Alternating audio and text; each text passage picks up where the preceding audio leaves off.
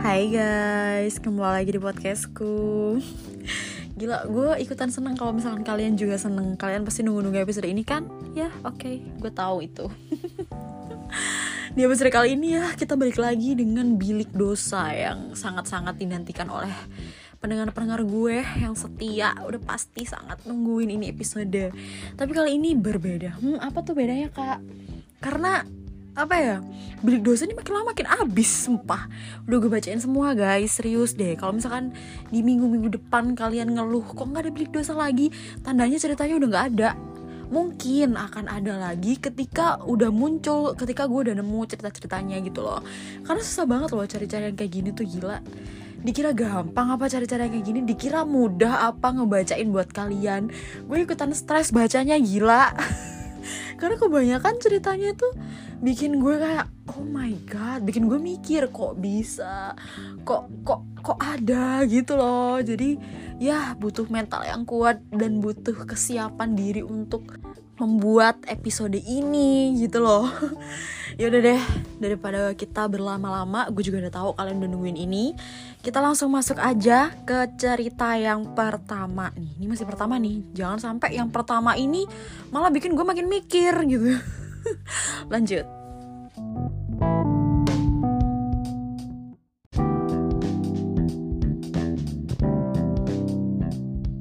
Hai kak, jadi aku mau cerita tentang pengalaman seksku di tahun 2010. Aku udah HS sejak kelas 9 SMP, dan itu sama mantan aku. Aku udah berhubungan sama mantan aku ini sekitar 4 tahun lah. Dan kandas, karena gak direstui sama orang tuanya. Ya, karena aku tuh dari keluarga biasa aja, dan beliau dari keluarga darah biru. Nah, lepas dari situ, aku mulailah tuh menjajal kemampuanku dalam dunia perewean. Ceritanya, aku mulai mencari pelampiasan tuh buat move on. Nah, aku ketemulah sama cewek yang dua usianya tuh 4 tahun di atas aku. Lalu aku perawanin lagi, Kak. Nah, dari situ aku ketemuan lagi lah tuh. Sama yang kedua ini. Kan yang pertama tadi usia 4 tahun kan di atas aku. Sekarang yang kedua, tapi cuma FBB-an doang. Dan itu kenalan di FB dan doi ngakunya sih masih perawan ya. Ya ternyata iya masih. Tapi aku pura-pura polos. Aku belum ngerti seks gitu.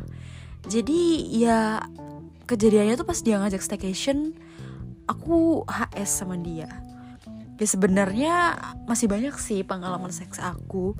Tapi aku bingung mau cerita yang mana karena ceritanya itu kepanjangan. Gue nggak tahu dia nulisnya kayak kayak orang goblok. Gue baca jadi kayak orang goblok guys. Sumpah. Dia tuh gue dari tadi tag itu bolak balik bolak balik gitu loh. Karena bener-bener apa ya typingnya dia tuh kayak orang tolol. Gue jadi bingung bacanya gimana. Gue juga nggak nangkep maksud dia tuh apa gitu. Dibilang kan uh, apa namanya dia ketemu sama dua cewek nih yang usianya 4 tahun di atas. Terus yang satu ini yang satu FBB kayak kayak nggak ada sabar dulu gitu loh. Satu-satu lu ceritain jangan kayak abis ini gue langsung sini abis ini langsung ke sini gitu. Kayak orang goblok tau nggak? Oh ya gimana nggak goblok ya? Dia aja ini ikutan bilik dosa udah kelihatan banget orang tolol udah kelihatan banget otaknya itu cuma seks saja gila ini tuh masih cerita yang pertama. Yang udah bikin gue kesel males nih gue nih nggak mood nih gue nih yaudah lah ya kita lanjut aja ke cerita berikutnya. Karena cerita yang pertama ini kayak tolol gitu.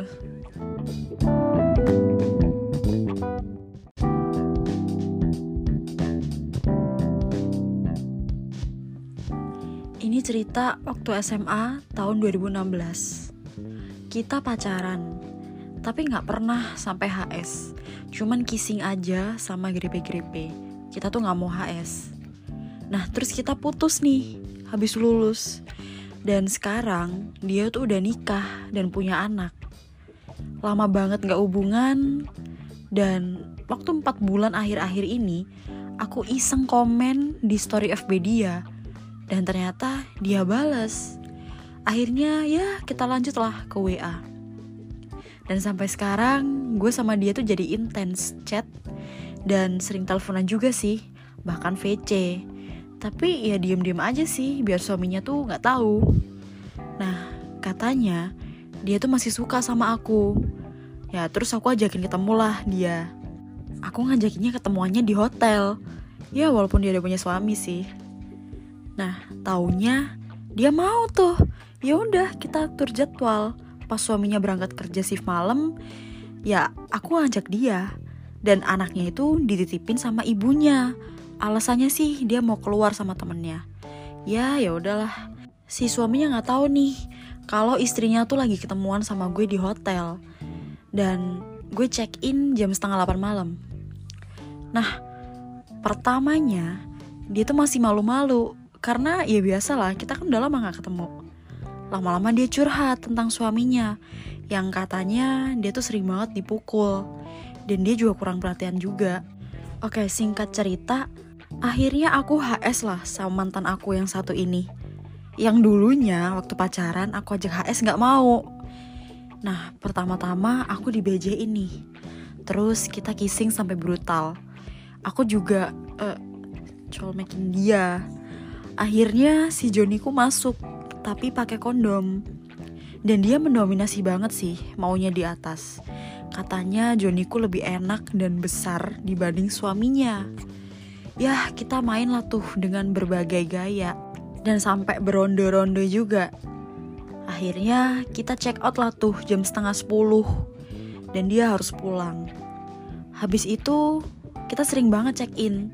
Pokoknya tiap kali suaminya berangkat kerja kita selalu check in dan pernah juga kita nggak pakai kondom. Terus dia suruh keluar di dalam dan nggak tahu deh jadi atau enggak tapi aku tahu sih selingkuh ini salah dan dianya juga bisa ninggalin hubungan ini. Jadi gimana dong?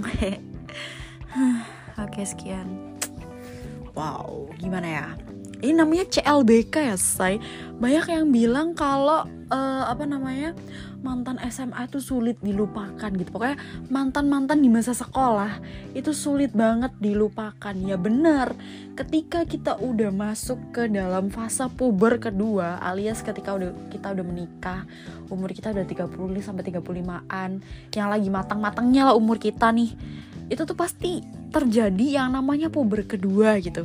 Jadi puber kedua ini akan memunculkan hasrat-hasrat seperti uh, pengen pacaran lagi, pengen balik muda kayak dulu lagi dan ngerasa bahwa hidupnya yang sekarang itu gak enak, gak seenak dulu gitu loh. Dia pengen merasakan jatuh cinta lagi, dia merasa gak puas dengan pasangannya.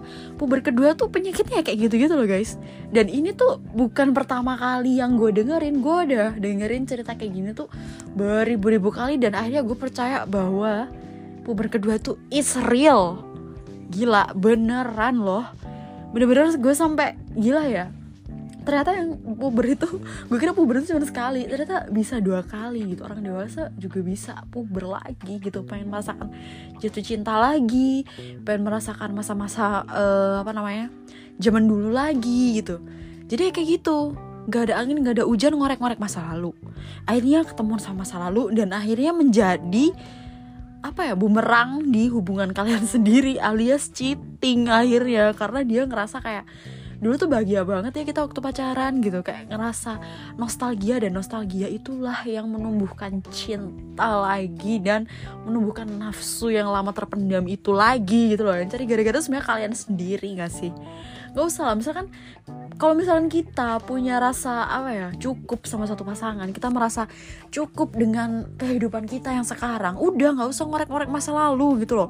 Lagian udah tua udah punya anak udah berumur bukannya makin lebih baik malah lebih buruk gitu loh kayak apa gitu loh.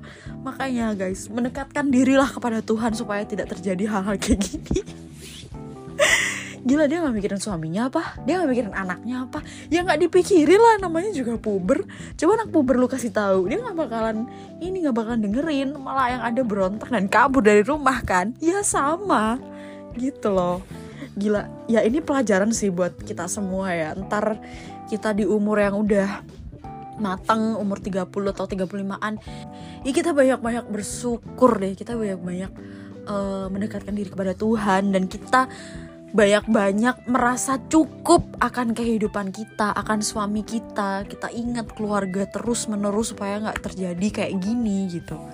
Jangan mengorek-korek masa lalu juga gitu. Supaya hidup kita tuh ya lurus-lurus aja deh. Nggak usah kayak gini-gini kan. Inget mantan HS ngewe selingkuh. Terus keluar di dalam lagi terus nggak tahu itu anaknya. Aduh. Duh gimana ya ribet ya nanti di akhirat. Kan kita nggak tahu gimana itu. Gila ya udahlah nggak usah ngomongin akhirat orang gitu. Kita langsung aja lanjut ke cerita berikutnya.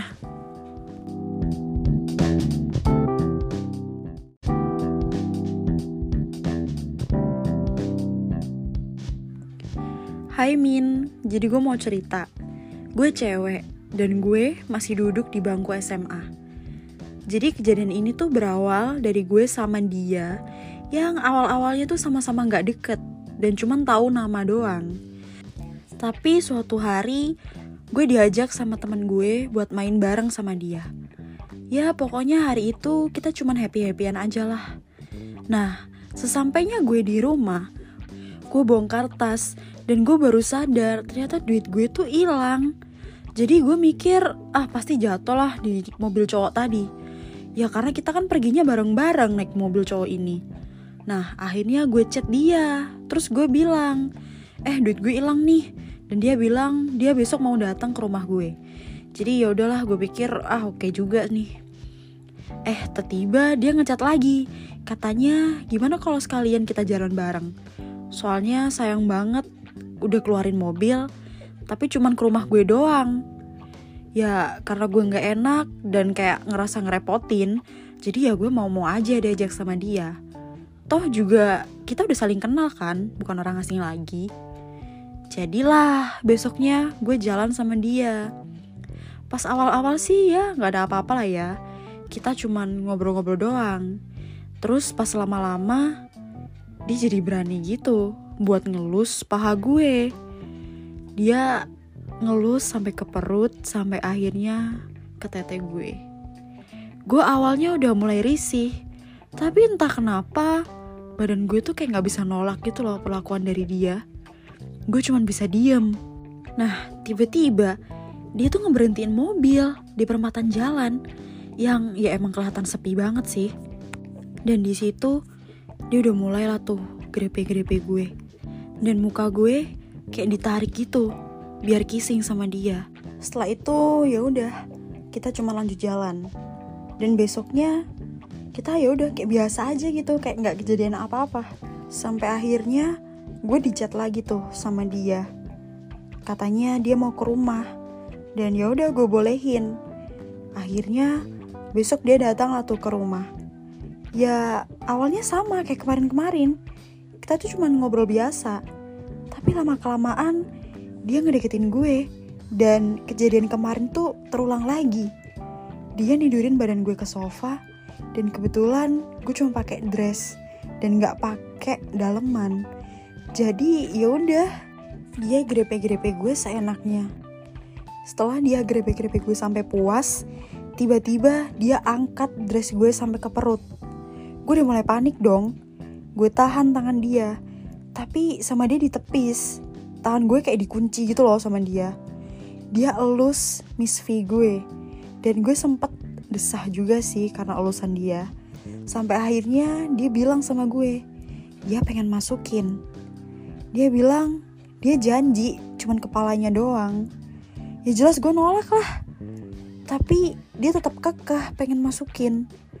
Gue di situ kayak bingung dan diem gitu loh nggak bisa ngapa-ngapain. Jadi kayak pasrah aja. Dan iya beneran dia masukin lah tuh itunya dia ya emang kepala doang sih awal-awalnya. Tapi lama-lama kok dimasukin semua. Gila gue di situ nangis tapi kayak cuman sebentar doang. Selanjutnya gue malah nikmatin. Dan gue juga ngikut ngedesah. Karena gue nya juga udah keenakan mungkin gue yang ngasih dia akses buat dia pakai badan gue. Dan setelah kejadian itu hampir sering kita tuh ngelakuin HS dan sebelum kita akhirnya LDR gue udah sempet mikir buat ngakhirin ini semua. Gue udah bilang sama dia tapi dia tetap aja ngebujuk gue buat nggak berhenti ngelakuin itu. Dan sialnya gue juga gak bisa nolak. Jadi ya sekarang gue bingung harus gimana. Udah sih itu aja. Thank you. Hmm. Gila masih sekolah tapi justru malah anak sekolah itu yang kayak gitu. Gue gak kata karena ya ini ceritanya relate ya gak sih? Kayak hampir eh, anak-anak muda sekarang itu kayak gitu. Alasannya kayak yaudah sayang uh, kalau misalnya kamu nggak mau HS kita gesekin aja. Kalau nggak aku masukin dikit aku cuma masukin kepalanya doang janji kepalanya doang kalau kepalanya gede banget kan agak serem ya. Gila gue eh, gila lucu. Gue bisa berhenti ketawa gue gila. Gimana ya? Um, apa sih guys yang bisa kita percaya dari cowok? Gila teman-teman perempuan. Apakah ada yang bisa dipercaya dari cowok?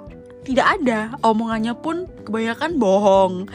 Janjinya pun kebanyakan bohong terus apa yang bisa dipercaya? Gitu nggak ada. Jadi jangan percaya deh kalau misalkan dia ngomong kayak udah nggak apa-apa sayang kita gesekin aja.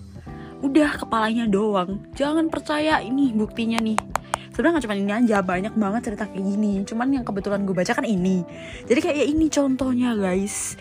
Udah kalian para perempuan udah nggak usah nggak usah percaya dan nggak usah lah ngelakuin itu. Buat apa? Gitu loh masih kecil juga gitu ya walaupun kalau udah gede juga jangan juga sih sebelum menikah kan nggak boleh ya kan? Jadi ya gitu. Gila banget. Jadi akhirnya lo ketagihan kan. Sebenarnya kayak gimana ya? Ada orang yang setelah digituin itu trauma dan gak mau lagi. Ada juga yang setelah digituin kayak ngerasa kayak enakan loh kok enak? Gitu. Ada yang pertamanya nangis kayak nyesel gitu. Akhirnya ah gila ini enak juga loh ada yang kayak gitu. Kan orang beda-beda ya tapi jangan sampai lah kalian ngedeketin hal-hal kayak gitu sebelum uh, halal gitu loh. Ini gue cuma ngasih tahu yang bener aja loh ya. Ini gue jadiin kita pelajaran aja lah. Lagi-lagi jadiin pelajaran jangan dicontoh gitu. Ya lagi-lagi cowok juga kayak gitu. Jangan ini loh jangan suka ngejajiin yang nggak bisa lo tepatin asu kepalanya doang gesek-gesek doang. Tai kucing tau gak lu? Mulut sampah gila. Ih gila banyak banget loh cowok yang apa ngomong kayak gitu gitu. Tapi dia tuh nggak pernah tepatin janjinya. Dia tuh nggak pernah bisa ngontrol gitu. Aduh cowok mana bisa sih ngontrol? Mulut aja nggak bisa dikontrol apalagi sama-sama tol ya. Ya udahlah aduh. Gila nih cerita bener-bener relate banget. Gue nggak bisa berkata-kata lagi karena gak tau deh daripada gue kebanyakan ngomong gila gila gila karena ini emang gila kita lanjut aja ke cerita berikutnya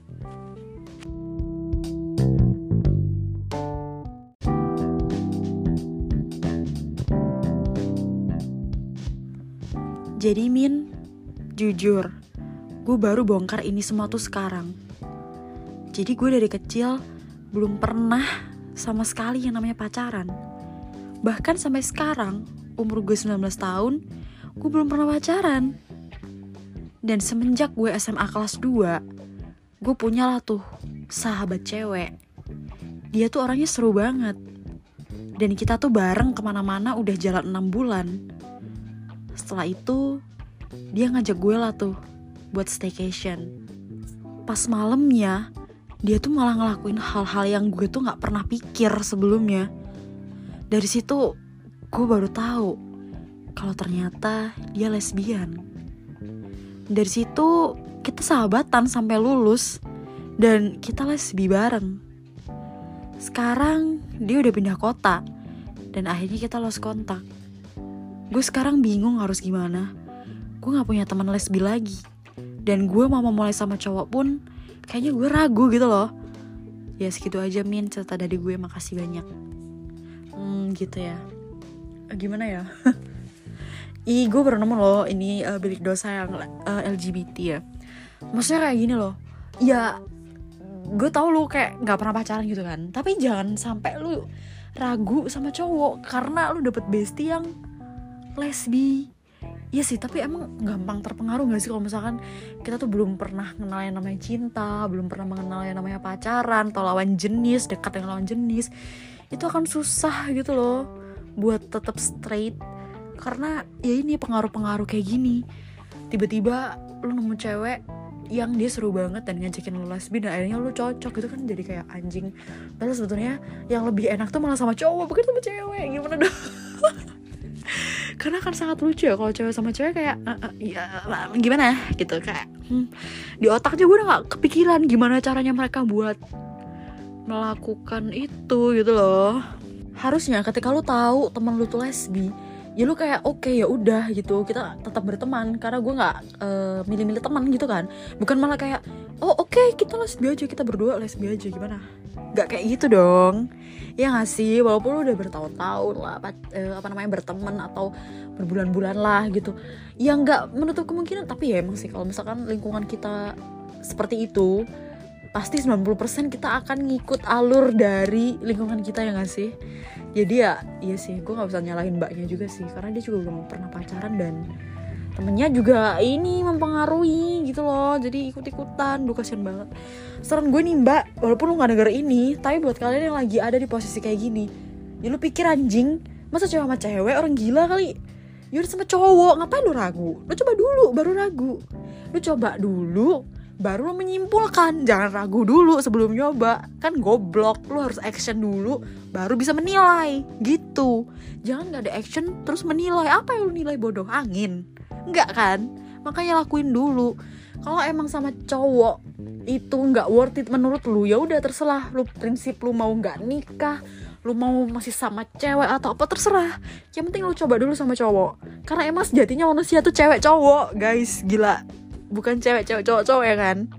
Jadi ya lu coba dulu sama cowok. Dan puji Tuhan kalau misalkan lu emang cocok sama cowok ya udah. Jangan balik-balik jangan balik-balik lagi ke sesama cewek atau lain-lain. Udah lurus aja hidup lo dan akhirnya bahagia sentosa hingga meninggoy. Ya kan? Daripada lu ragu-ragu ragu terus nggak ada pilihan lain dan akhirnya hidup lu hancur. Kan jadi bego semuanya ya gak sih gitu jangan ragu dulu lakuin dulu baru ragu baru dinilai gitu sih saran gue oke? Yaudah daripada gue banyak bacot kita lanjut ke cerita berikutnya.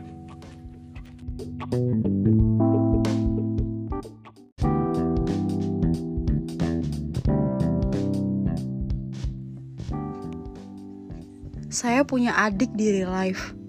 Saya nggak munafik nih. Dia seksi banget. Boobsnya gede. Padahal dia masih kelas 1 SMA badannya juga bagus banget.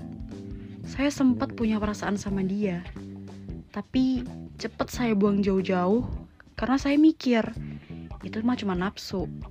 Dan waktu itu mama papa lagi keluar kota selama dua minggu. Jadi ya saya pikir saya punya kesempatan buat HS sama dia. Terus malamnya dia keluar kamar abis mandi dan cuma pakai tank top sama hot pen doang. Saya lagi nonton TV Ya, yang namanya laki pasti luar biasa dong naik birahinya. Masa enggak sih? Dan di situlah mulai. Saya mulai raba dia dari paha sampai ke dada. Dan dia juga gak nolak kok. Malah kelihatannya welcome gitu. Dan saya sama dia udah buat kesepakatan untuk ngerasa ngerahasiain ini. Untung aja kita gak sampai HS. Ya cuman sekedar main-main aja dan ketagihan sampai sekarang.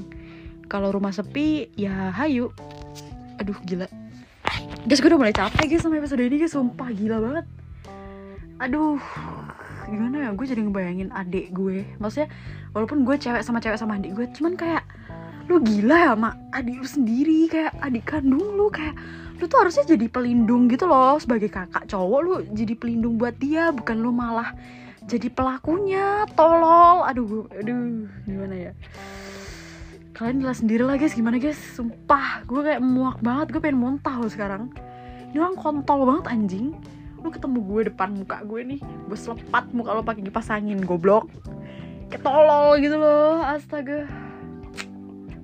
Gue gue gue udah bete nih baterai health iPhone gue tuh turun ketambah gue baca ini gue makin emosi nih nyentot gue gak ngerti lagi. Ya pun udah orang kayak gini bodoh. Udah guys kita tutup aja. Capek gue serius.